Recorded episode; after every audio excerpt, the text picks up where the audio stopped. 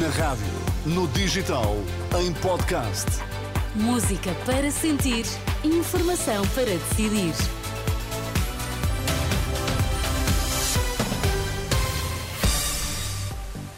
No futebol clássico foi ganho pelos Leões, o Sporting isola-se na frente da tabela ao bater o Porto por 2-0. Urgências pediátricas voltadas na zona de Lisboa, tudo por causa dos vírus respiratórios que afetam os mais novos.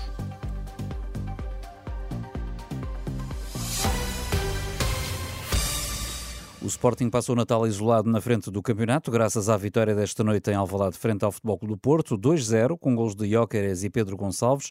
O Porto ficou a jogar com menos um devido à expulsão de Pep por agressão a Mateus Reis. No final, o técnico Ruben Amorim diz que a sua equipa não esteve perfeita, mas percebeu bem o adversário que tinha pela frente. Eu acho que percebemos muito bem o que, o, que o Porto ia fazer, controlámos bem, não fomos muito bons mesmo assim nas saídas. Houve, houve certas saídas na primeira parte onde tínhamos um, o pote completamente sozinho e tivemos alguma dificuldade de, de encontrar esses espaços. Uh, tirámos um bocadinho a profundidade do Porto, fomos combativos e isso é muito importante quando, quando se joga contra o Porto. Uh, aumentámos um bocadinho o nosso nível de, de agressividade e acho que correu bem no, no fim. Já do lado do portista, Sérgio Conceição não se conformou com o resultado e prometeu lutar até ao fim do campeonato. Perdemos três pontos por tudo aquilo que foi o ambiente, os festejos e, e tudo aquilo que se passou. Uh, realmente somos um, uma equipa forte. Somos uma equipa forte que está aqui para dar uma resposta positiva ao longo do campeonato. Uh, o campeonato parece ficou decidido hoje pelo ambiente. Não digo que, que não se festeje as vitórias e tem que se festejar, uh, mas estamos em, estamos em dezembro e fazemos contas em maio. No final, Sporting 2, eh, Porto 0. O Sporting tem 34 pontos, o Benfica 33, o Porto 31 e o Braga 29 pontos. Ainda no futebol, hoje foi dia de sorteio das competições europeias. Na Liga dos Campeões, o Porto recebe o Arsenal a 21 de fevereiro, nos oitavos de final da competição, e vai a Londres a 12 de março. Quanto ao play-off da Liga Europa, o Sporting vai defrontar os suíços eh, do Young Boys, o Braga joga com o Karabag do Azerbaijão e o Benfica joga contra os franceses do Toulouse. As urgências pediátricas na região Lisboa estão completamente entupidas por causa dos vírus respiratórios. O Hospital Dona Estefânia tem recebido mais de 300 crianças por dia e já foi obrigado a aumentar o número de camas no internamento. É uma situação que se repete de resto no Hospital de Lourdes.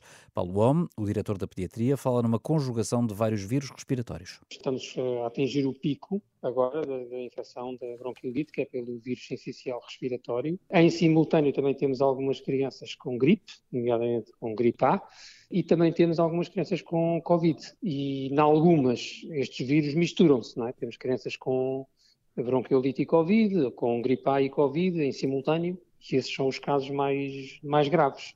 Mas, Mas tem... tem... havido um pico grande agora de todas estas infecções em simultâneo. Daí este caos agora nos serviços de urgência tem muito a ver com estas três infecções em simultâneo.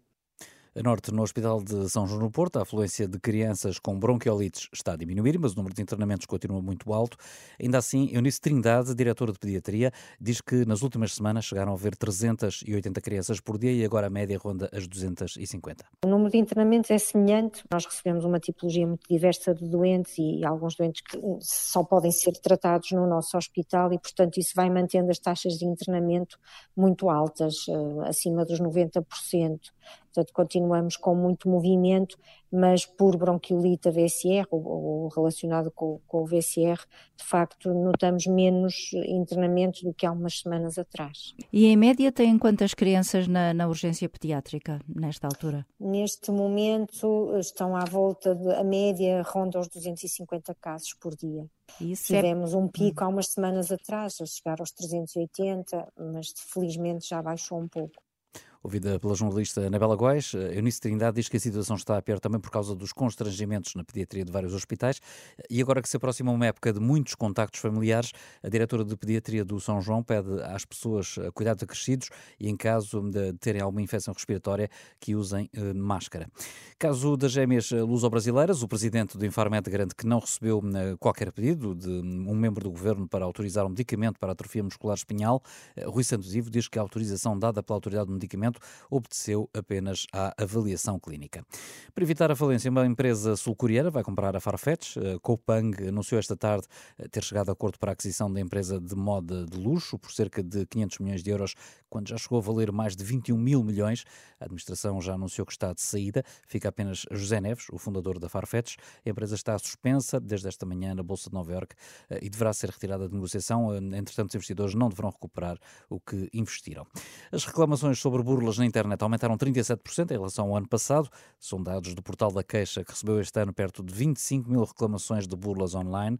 Eh, segundo o fundador do portal da Queixa, este é um fenómeno que vai continuar a aumentar. Pedro Lourenço calcula que o valor estimado das perdas relatadas ronda um total de 5 milhões de euros. A previsão de noite muito frias coloca quatro distritos do interior norte sob aviso amarelo. Vila Real, Bragança, Viseu e Guarda vão ter temperaturas negativas. Em trás os montes os termómetros vão descer aos 5 graus negativos e o tempo frio vai manter-se durante o Natal. Já a seguir, edição da noite. Edição da noite.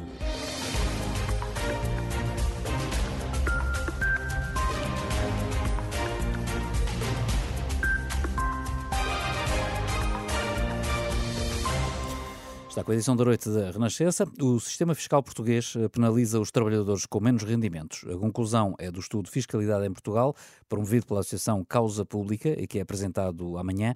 Os resultados mostram ainda que são os impostos indiretos os que prejudicam mais as famílias vulneráveis e que a carga fiscal no nosso país até está abaixo da média da União Europeia e da zona euro. A Renascença falou com o fiscalista Tiago Caiado Guerreiro. Ao contrário do estudo, este especialista considera que os portugueses têm de passar a pagar menos impostos até para evitar que mais profissionais altamente qualificados saiam do país. O sistema em Portugal penaliza todos os trabalhadores, mas os impostos sobem exponencialmente.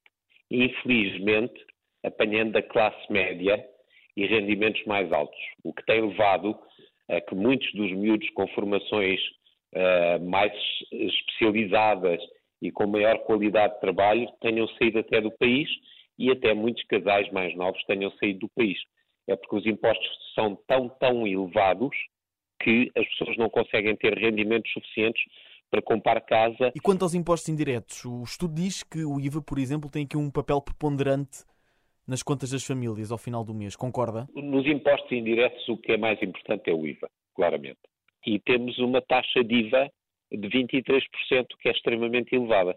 E temos essa taxa de IVA aplicada a coisas que são inadmissíveis, não é? Eh, nós aplicamos 23% de IVA às salsichas, que são a forma de carne mais barata que existe em qualquer país, e aplicamos 23% de IVA, por exemplo, a um frango semi-cozido e semi-preparado, coisa que não faz sentido nenhum, que é também das carnes mais baratas que existem, ou uma salada pré-preparada. Estas coisas não devem ter IVA. O IVA deve ser zero. São bens alimentares básicos. Então também não acha que os impostos sobre o capital em Portugal deviam ser aumentados? Acho que nós já temos um problema de capital em Portugal. Temos pouco capital, quer humano, quer financeiro. O, o, não somos muito atrativos para o investimento e se tributarmos mais o capital, ele é extremamente móvel hoje em dia e por isso simplesmente deslocaliza-se, coisa que já tem acontecido muito. Então o que é que justifica que Portugal tenha uma carga fiscal inferior à média da União Europeia e também inferior à média da zona euro? Eu não acredito nisso. Acho que nós temos uma carga fiscal mais elevada até que a União Europeia, mas escamoteamos isso com imensas taxas, que são, na verdade, impostos uh, multifacetados e que não aparecem nas estatísticas porque é impossível, não é? Nós temos grande parte do nosso rendimento disponível retirado e nem, e nem sabemos se destino é que eles fazem com ele, pelo menos eu não percebo como é que se pode gastar uma porcentagem tão grande do PIB e ter serviços públicos tão maus, uma saúde tão má, uma educação tão má e, e todas estas coisas, não é? Então, que mudanças é que defende para o sistema fiscal em Portugal? O que o sistema fiscal em Portugal precisa é claramente de uma redução dos impostos sobre o trabalho, porque os impostos sobre o trabalho crescem exponencialmente, não estimulam as pessoas a trabalhar mais e a entrarem no mercado de trabalho. Defendo também que, devido aos enormes custos que existem hoje em dia fiscais para adquirir uma casa, não deve existir IMT sobre a aquisição de casa própria e que deve haver uma descida considerável do IRC e depois devem definir prioridades na despesa pública e deve haver uma maior gestão dos recursos, porque não é a tirarmos mais dinheiro para as coisas que nós resolvemos os problemas. Basta ver o peso que a saúde neste momento tem em termos de despesa e o péssimo funcionamento que tem a desorganização total dos hospitais e que morrem pessoas à porta dos hospitais. O fiscalista Tiago Caiado Guerreiro, entrevistado pelo jornalista, pelo jornalista Alexandre Brandes Neves, o estudo de fiscalidade em Portugal apresentado em Portugal conclui que a carga fiscal portuguesa penaliza principalmente os mais pobres. Edição da noite. A Associação Nacional de Cuidados eh, Continuados queixa-se de discriminação por parte do governo. Num abaixo assinado, cerca de 500 trabalhadores, entre enfermeiros, assistentes sociais e auxiliares, exigem ao Primeiro-Ministro um estatuto equivalente ao de funcionário público e reclamam ainda aumentos salariais. É o que adenta a Renascença José Bordin, o presidente da Associação Nacional de Cuidados Continuados. Este ano 2023, eh, os funcionários públicos tiveram dois aumentos de salário, foram aumentos bastante generosos, e no caso dos cuidados continuados, o governo não atualizou os preços que paga às unidades de cuidados continuados. Ou seja, as unidades de cuidados continuados muito gostariam de aumentar os salários aos restantes trabalhadores, mas não têm essa possibilidade precisamente porque a sua receita não aumentou porque o Estado não pagou mais. José Bordão diz que o Estado não decide diretamente os aumentos salariais, mas acaba por fazê-lo de forma indireta. Sublinha que a falta de uma atualização nos preços pagos a estas unidades leva a grandes prejuízos. Segundo um estudo da Faculdade de Economia do Porto e também um estudo que a União das Misericórdias também mandou fazer, o prejuízo chega a ser na ordem dos 20, 30 euros por dia, de, consoante a tipologia. Nós temos unidades de cuidados continuados, por exemplo, como a Santa Casa Misericórdia de Santiago do Cacém. Eles só em apenas seis meses tiveram mais de 200 mil euros de prejuízo com as unidades de cuidados continuados. Razão pela qual também, nos últimos dois anos e meio, sensivelmente, fecharam 342 camas em cuidados continuados. Umas declararam mesmo falência, outras unidades de cuidados continuados são as próprias entidades que decidiram fechar as unidades precisamente para não arrastar o todo da organização para uma situação de insolvência, precisamente tal é o prejuízo que as unidades de cuidados continuados dão em Portugal. Segundo José Bordin, data de janeiro do ano passado, a atualização mais recente feita às comparticipações pagas pelo Estado às unidades de cuidados continuados, apesar da legislação determinar que deveria ocorrer todos os anos, tendo por base o valor da inflação do ano anterior. Era justo que neste setor o Estado também, o Governo, pagasse preços em cuidados continuados, aumentasse os preços, de acordo com a inflação, por exemplo, do ano passado, que é uma obrigatoriedade legal, mas que o governo depois não cumpre, não é? E, portanto, acho que o mínimo dos mínimos era aumentar com base na inflação do ano anterior, em janeiro de 2024 fazer o mesmo em relação à inflação de 2023, e essas percentagens já permitiriam aumentar os salários nesta ordem, que é, no mínimo dos mínimos, um valor igual ao salário mínimo nacional. O Governo anunciou já este ano que o financiamento das novas camas, ao abrigo do PRR, aumentou 40%, ou seja, o valor de financiamento por cama passa a ser de 42 mil euros, mais 12 mil do que até agora. Ainda assim, face ao atual cenário, José Bordan duvida da eficácia desta medida. E eu pergunto, mas quem vai abrir camas novas sabendo à partida que, que as unidades dão prejuízo uh, e que algumas até estão a fechar? Será que vai haver candidaturas suficientes a essas novas camas? Não vai, se o Governo não atualizar os preços, eu acho que o PRR, essa parte do PRR não vai ser executada, não vão ser criadas camas suficientes. Qual é a lógica? Deixar fechar camas e depois querer construir camas novas. Diz eh, José Bordan que são alguns eh, dos motivos que levam a um descontentamento no setor e também à fuga de profissionais para hospitais e unidades eh, privadas, quando existe falta de recursos humanos nesta área dos cuidados continuados. São declarações à jornalista Marisa Gonçalves. Edição da noite. Notícia também desta tarde é um documento divulgado pelo Vaticano em que o Papa autoriza os padres a abençoar casais em situação irregular. É o caso dos divorciados recasados ou pessoas do mesmo sexo. O documento sublinha, no entanto, que a doutrina sobre o matrimónio não é alterada e que essas bênçãos não podem ser rituais nem litúrgicas, nem podem legitimar o estilo de vida de quem a pede. A vaticanista da Renascença, Aura Miguel, explica que documento é este e o que é que acrescenta em relação àquilo que era até agora a prática da Igreja. Uh, segundo explica o prefeito para a doutrina da fé, o cardeal Fernandes, diz que houve muitos fiéis e até pastores que pediram esclarecimentos reforçados à Santa Sé por causa de uma certa confusão sobre as bênçãos a casais eh, em, em situação irregular, portanto, divorciados, ou casais, uh, pessoas do mesmo sexo. E, e, o Papa, de certo modo, em resposta a uma carta que tinham mandado alguns cardeais chamados Dúbia, já tinha assinado a que era preciso ter um cuidado pastoral, mas agora este documento uh, uh, aprofunda bastante o assunto, dizendo que uh, se permite, em certos casos, a benção, que não é uma benção ritual nem litúrgica, que não tem nada a ver com a benção do matrimónio, que a doutrina sobre o matrimónio não se altera. Então, de que bênçãos é que estaremos a falar?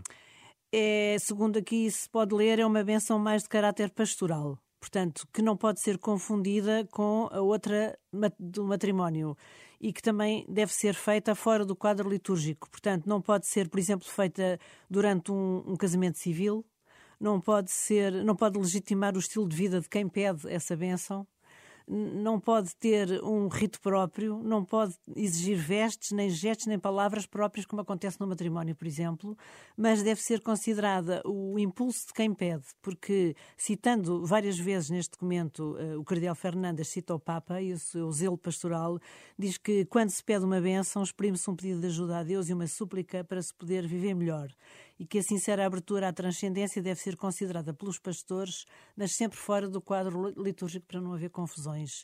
Uh, este documento vem agora, enfim, dizer que é preciso tomar a sério, aquele, aliás, cita mesmo a Bíblia, ao longo da Bíblia, mesmo os grandes pecadores tinham desejo de ser abençoados por Deus e o Papa, desde a primeira hora, desde a, aliás, citam também o seu primeiro documento, Evangelii Gaudium, e também a Amores Letícia, que foi naquele sínodo que houve sobre uh, o, uh, o matrimónio, saiu esta cuidado pastoral discreto, mas caso a caso, para a eventual possibilidade de aceder à comunhão por parte de divorciados recasados. Agora é mais abrangente esta bênção, se bem que não tem a ver com sacramento, é fora de, fora de qualquer sacramento, mas uh, reforçam várias vezes que a doutrina sobre o matrimónio não se altera e que verdadeiramente a bênção ritual é, é, é unicamente exclusiva para a celebração do matrimónio. Mas, por outro lado, não deixa de ser uma medida amplamente inclusiva face àquilo que, de facto, é a prática da Igreja até hoje. Sim, Parece tam... será pacífica? Eu acho que vai criar mais ambiguidade, se bem que eu acho que este documento tenha querido esclarecer mais, enfim, abrindo tanto o leque. Uh, também há aqui um apelo no documento à prudência pastoral na aplicação destas bênçãos, citando o Papa Francisco, que diz que estes passos fazem parte de um discernimento prático, devem ser consideradas as situações particulares, mas também devemos pensar que aconteceu o mesmo também durante a questão toda dos divorciados recasados e também, à luz de todo o pontificado, gostava de sublinhar que ele, na reforma da Cúria, pôs em primeiro lugar o Dicastério da Caridade. E isso também é muito dele, Portanto, isto é um bocado a consequência dos, destes mais de 10 anos de pontificado. Esclarecimentos de Aura Miguel. Pode ler mais sobre este documento do Vaticano em rr.pt. Edição da noite.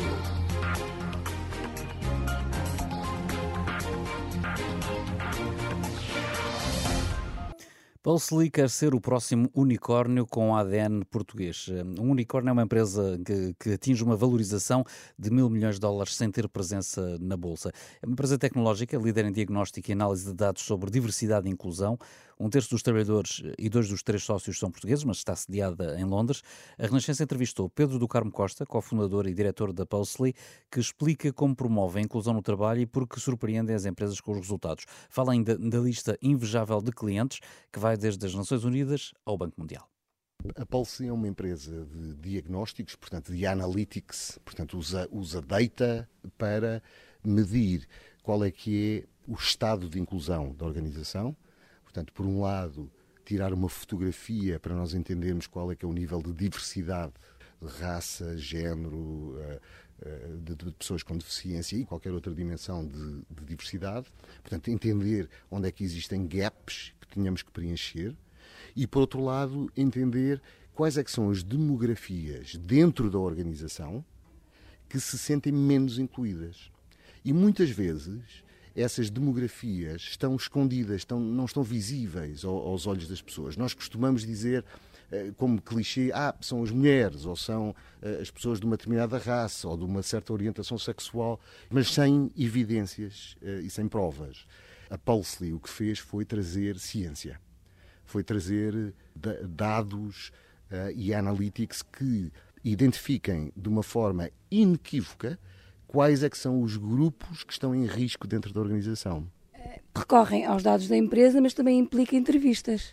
Isto implica recorrer a dados que existem na empresa, portanto, os sistemas de RH, e depois, eh, não, não diria entrevistas, mas de surveys, portanto, de perguntar às pessoas qual é que é a percepção que elas têm, portanto, do local de trabalho, em várias dimensões de inclusão. Portanto, eu não, não vou perguntar só, a ah, você sente-se muito incluído ou não, mas vou perguntar se acha que tem suporte na carreira, se acha que tem igualdade de oportunidade, se pode falar das suas ideias. Portanto, perguntar isto e perguntar também eh, de que forma é que essa pessoa está uh, engajada com a empresa? De que forma é que ela está retida pela empresa? De que forma é que uh, trabalha em grupo? Okay? E, portanto, todos estes dados que nós recolhemos, depois, quando trabalhados pelos nossos algoritmos, conseguem-nos dizer não só quais são os grupos que estão em risco, mas porquê é que eles estão em risco e como é que isso afeta a performance da organização. Também tem em conta a legislação, isto porque, uh, dependendo do país, uh, há metas a cumprir. Por exemplo, em relação às pessoas com deficiência, uh, o número de pessoas com deficiência no local de trabalho. Agora também há a questão das mulheres face aos homens, a questão da paridade. também tem em conta esses dados? Nós também temos em conta esses dados. Geralmente, a maior parte das organizações querem ou ir de encontro a esses objetivos ou cedê-los é? Uh, e para além disso, também temos em atenção, quando recolhemos os dados, da legislação de proteção de dados. Porque, por exemplo, em França, não podemos perguntar aos colaboradores de uma empresa informação sobre raça e etnicidade nos países do, do, Médio Oriente não é permitido perguntar orientação sexual. Portanto, nós na Pulsely, que nós trabalhamos em todo o mundo, com clientes em todo o mundo, temos um estudo uh, bastante alargado do que é que se pode perguntar, o que é que não se pode perguntar, dependendo da geografia, e também temos informação sobre os objetivos de cada país. Tendo em conta que precisam dessa informação para as conclusões e a análise dos dados, há formas de chegar a essa informação sem fazer as perguntas diretamente? Não é possível colher a, a percepção das pessoas sem perguntar-lhes.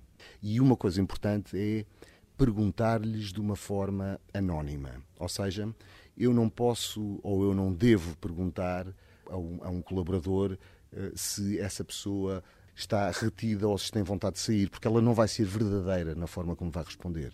E, portanto, uma das grandes vantagens de usar a Pulsely, de usar um, um terceiro, é que o terceiro pode garantir o anonimato a confidencialidade dos dados. E, portanto, as pessoas podem ser verdadeiras quando respondem. E isso é fundamental para nós colhermos as percepções, porque senão um, os dados podem vir enviesados. Costumam surpreender os vossos clientes com as conclusões que apresentam? Eu, eu acho muito interessante essa pergunta, porque de facto é, é das coisas que eu, que, eu, que eu digo sempre aos clientes, que é vamos confirmar algumas dos, algumas dos pressupostos que eles têm. Portanto, as pessoas dizem, eu acho que as pessoas com mais idade não se sentem tão incluídas. E muitas vezes confirmamos. Muitas vezes deixamos cair pressupostos que as pessoas têm. Portanto, eu lembro perfeitamente de um cliente que estava a trabalhar há muitos anos nos tempos de igualdade de género e de repente não havia informação que dissesse que havia desigualdade de género. Portanto, caiu por terra uma, um pressuposto que tinham, mas sempre, absolutamente sempre, encontramos informação que ninguém tinha reparado, que ninguém tinha uh, pensado sequer. Pode dar exemplos? Vou-lhe dar um exemplo que é um dos que eu acho mais interessante. Nós trabalhamos com uma grande farmacêutica na Alemanha, é um projeto muito grande, e essa farmacêutica tem, tem estado precisamente a trabalhar no tema de igualdade de género há 10 anos. E, portanto, assim que eh, nós rodamos os nossos algoritmos e produzimos os relatórios finais, eh, eles foram logo à cata de temas de desigualdade de género e não encontraram nada e ficaram impressionados. Como é que é possível? E nós dissemos, bem, é possível porque vocês estão há 10 anos a trabalhar nisto e resolveram. E, e, mas também dissemos-lhe, mas olha, antes de celebrarem, nós encontramos aqui uma demografia que não é óbvia e que são 8% das pessoas da, desta empresa. Que são quem? São pessoas que não falam alemão em casa. E as pessoas que não falam alemão em casa, de uma forma geral, têm uma experiência de inclusão menor. Para eles foi uma grande surpresa, porque ninguém estava a usar essa lente, não é? As pessoas usam as lentes tradicionais, é raça, é, é género, etc. O que é que isto tem de, de, de impacto?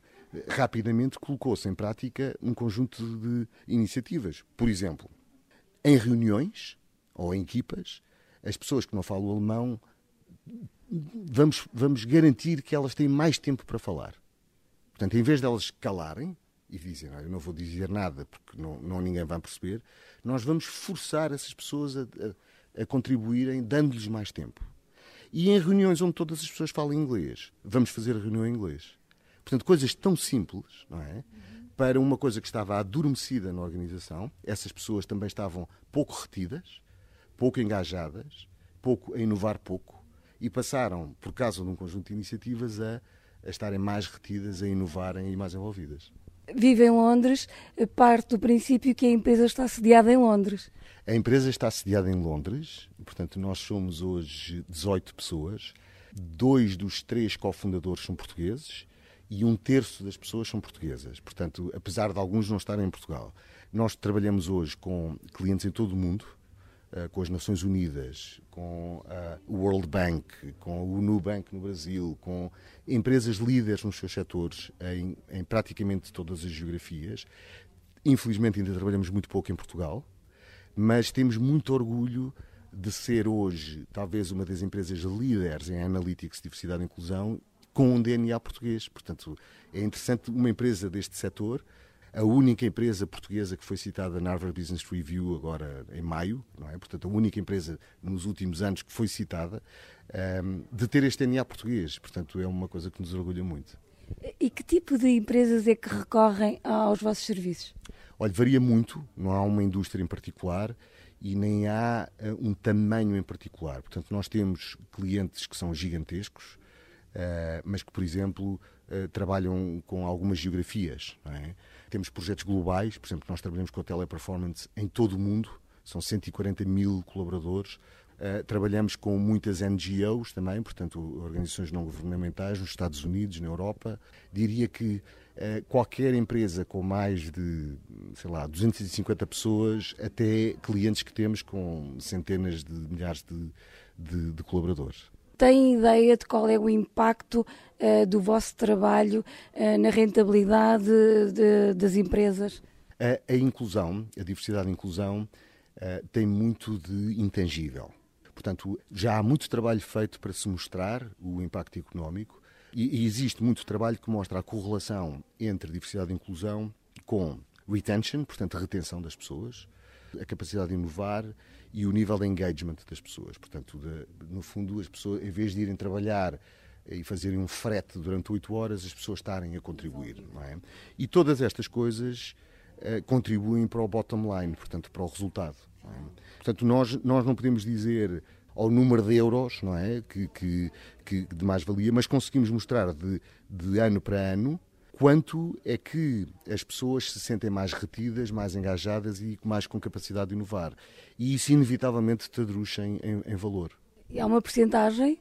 É, é, uma, é uma percentagem, sim. Portanto, é um, são índices que nós criamos que mostram que conseguimos uh, fechar, no fundo, o gap Uh, entre as pessoas que estavam mais incluídas e as pessoas que estavam menos incluídas. Portanto, pegando no exemplo de há bocadinho, ao final de um ano, ao final do, de dois anos, porque isso já foi há dois anos, uh, conseguimos mostrar que as pessoas que não falavam alemão em casa, nesta empresa alemã, uh, que, o, que a sua percepção de inclusão aumentou dramaticamente. Portanto, ficou muito mais próxima da, da, da maioria.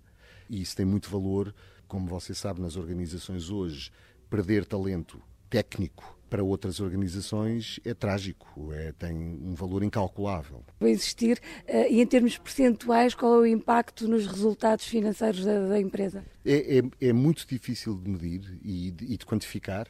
A pesquisa nesse tema uh, ainda está muito como uh, a pesquisa nos primeiros tempos de, de medição de, de impacto da inovação tendo em conta que o tema é relativamente recente e que as nossas iniciativas têm no máximo três anos, porque a empresa tem três anos, é difícil dizer qual é que foi o, o, o resultado financeiro, mas eu acho que vamos ter uh, boas surpresas.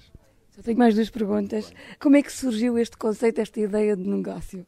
Surgiu por, por, duas razões, não é? Duas razões que se, que se cruzam. Uma, talvez, uh, pessoal. Eu tenho um, um, um, background muito diverso. A minha família é de Goa, mas eu nasci em Moçambique e depois vivia sempre em Portugal, mas depois fui trabalhar para os Estados Unidos, depois dos Estados Unidos fui para o Brasil, depois tive quatro filhos em Portugal, depois fui para, para Londres e, portanto, eu, a certa altura, quase me perdia sobre uh, de onde é que sou. É? E tive sempre a sorte, uh, sempre o privilégio de me sentir incluído em todos estes lugares. Em todos estes lugares senti-me incluído e percebi muito rapidamente o valor disso, é? o valor da inclusão. Uh, que de facto nós entregamos muito mais às organizações, à sociedade, ao nosso grupo de amigos, quando nos sentimos incluídos. Portanto, isso é um dos aspectos. O segundo aspecto é, eu sou engenheiro da Nova e, portanto, eu gosto muito de histórias mas para mim os dados têm que bater certo. Portanto, sem dados eu não, não acredito. E, e portanto, como sou engenheiro, uh, achei que este, na interseção destas duas coisas, que é uma fé enorme no tema da diversidade e inclusão, mas depois trazer dados que provem, porque quer queiramos, quer não, os líderes destas organizações querem ver eh, dados que provem. Não podemos construir estratégias baseadas em achismos. É? Foi assim que, que surgiu a Pulse. E quais são os planos para o futuro? Olha, os planos para o futuro é continuar, é, por um lado, a crescer, crescer em número de pessoas, em número de, de clientes que temos, mas mais importante, a crescer no impacto nas organizações e, na, e eu acho que na sociedade em geral. De, em termos práticos, estamos uh, uh, sempre a levantar capital para, para contratarmos mais pessoas, para desenvolver mais tecnologia e temos planos interessantes em termos tecnológicos de disseminar a nossa tecnologia através de, de soluções mais acessíveis para milhares ou centenas de milhares de empresas. Vocês começaram como uma startup?